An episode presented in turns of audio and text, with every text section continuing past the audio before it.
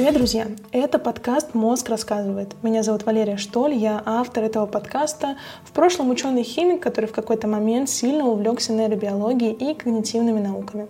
С того момента прошло уже достаточно много времени, и сейчас я основал Академию когнитивного развития «Синапс», где мы помогаем людям становиться лучше, умнее, эффективнее и счастливее.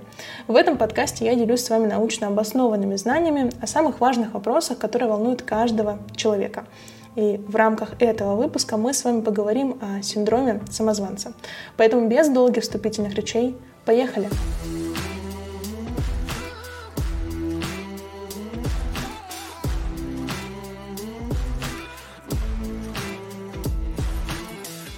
Итак, друзья, у нас с вами сегодня на самом деле такой пилотный выпуск. В скором времени подкасты будут появляться чаще, поэтому обязательно подпишитесь на подкаст и поставьте сердечко, чтобы вам приходили уведомления о новых выпусках.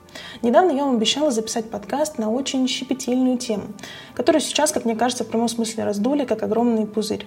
Речь пойдет о синдроме самозванца.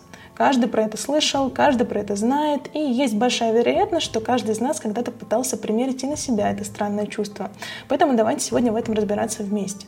Несмотря на то, что это явление называют синдромом, в нашем мозге нет никаких конкретных центров, которые бы отвечали за него.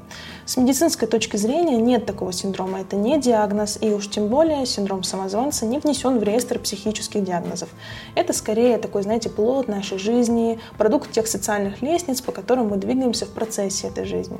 Впервые этот синдром описали еще в 1978 году в своей статье психологи Паулина Кленс и Сьюзен Аймс. Они работали в университете с большим количеством количеством успешных женщин.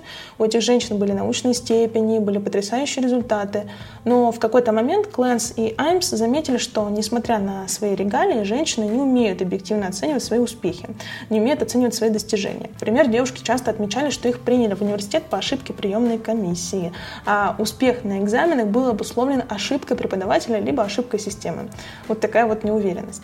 Все это привело к тому, что Кленс и Аймс описали феномен самозванца, который мы сейчас стали называть уже синдромом. Впоследствии за несколько десятков лет этот феномен прорабатывали многие ученые. Все пытались найти причины. Но так или иначе все определения свелись к одному факту. Синдром самозванца – это субъективный психологический опыт человека, который боится разоблачения и уверен, что он является обманщиком. И тут мы с вами можем обратиться к фактам о мозге и вспомнить, чем наш мозг руководствуется во время стресса и страха. У нас в голове есть такие замечательные подкорковые структуры, которые помогают нам выжить. Я бы сказала, что это наш такой ангел-хранитель, который оберегает нас от опасностей. Когда у нас в жизни появляется какой-то риск или угроза, подкорковая структура включает режим военного положения. У нее есть три выхода из ситуации. Бей, замри или беги. Так вот, люди с синдромом самозванца чаще всего замирают либо убегают. Они бегут от новых задач, бегут от своего роста и от своей реализации. Когда ученые выявили критерии синдрома самозванца, они отметили, что люди, у которых якобы проявляется этот синдром, отмечают у себя следующее состояние. Первое – это, конечно же, избыточная тревога по поводу любой задачи. С такой тревожностью, как правило, люди справляются двумя способами. Или они много работают и готовятся, либо они от стресса впадают в прокрастинацию, а потом в последний момент сжимаются как пружинка и выдают хороший результат. По итогу все равно они не умеют правильно себе объяснять свой успех. Они считают это либо везение, либо какой-то адский труд. И стресс становится их спутником успеха. Второй фактор, который выявили ученые, это синдром отличника. Это неспособность адекватно относиться к ошибкам, что впоследствии тоже опять приводит к стрессу. Дальше они отметили перфекционизм и прокрастинацию, а вот в четвертом пункте есть такой интересный факт. Неправильная мотивация. Это когда люди стараются не ради какого-то хорошего результата, не ради благой цели, не ради какого-то прорыва, а они просто боятся неудачи и ради этого делают нечто хорошее. Пятая классификация – это отрицание похвалы и неумение принимать комплименты. Люди как раз-таки в таком состоянии, в состоянии синдрома самозванца, сфокусированы на своих слабостях. Это не жеманство. Они действительно не хотят слышать комплименты, потому что они их приводят к стрессу. Ну и последним пунктом ученые выявили страх большого успеха. Это когда мы много работаем, мы боимся повышения, потому что наш организм чисто физически оберегает нас от еще больших нагрузок. Все это так или иначе очень сильно завязано на страхе, на стрессе. А как известно, в таких ситуациях мы не можем включать логику на все сто процентов. Мы не можем активировать отделы мозга, которые отвечают за оценку событий, за мышление, за рациональное решение. И, следовательно, мы не можем себя объективно оценивать. Конечно, кроме биологической причины, есть и весомый вклад социального давления. Так, например, было выявлено, что чаще всего всего синдромом самозванца страдают дети, которых либо часто сравнивали со сверстниками или старшими братьями, сестрами. Таким образом, у ребенка заложилась стратегия, что он недостоин. Он должен стараться больше, но он все равно не будет достоин похвалы. Либо наоборот, дети росли умными, прекрасными, им все давалось легко, но они за время своего взросления не научились воспринимать ошибки как часть пути. Есть еще такой интересный феномен, что часто синдром самозванца появлялся у детей, которые были первооткрывателями в семье. Например, они первые в семье получили высшее образование, первые добились успеха. Но в их жизни нет примера, на который можно опереться. Получается, что для них успех и реализованность — это, знаете, такое подобие народного тела. Это как пятая нога. Они не знают, что с ней делать. У них нет родителя, который бы показал, как образование, деньги, успех — вообще достигаются. Для них нет такого, что успех, деньги или реализация — это результат простых действий, которые приводят к этим результатам. Но так или иначе, люди с синдромом самозванца будут делиться на две категории. Первые – это те, кто действительно не умеет себя хвалить, кому тяжело бороться со своей неуверенностью. В таком случае, конечно, нужно идти в терапию и снимать дополнительно стресс через дыхание, практики, спорт, медитации. Тут нужен такой комплексный подход. Но самое главное – это все равно продолжать делать свое дело. А, но опять же, это не болезнь, это не диагноз, и психологи начали сейчас, к сожалению, навешивать этот синдром каждому встречному.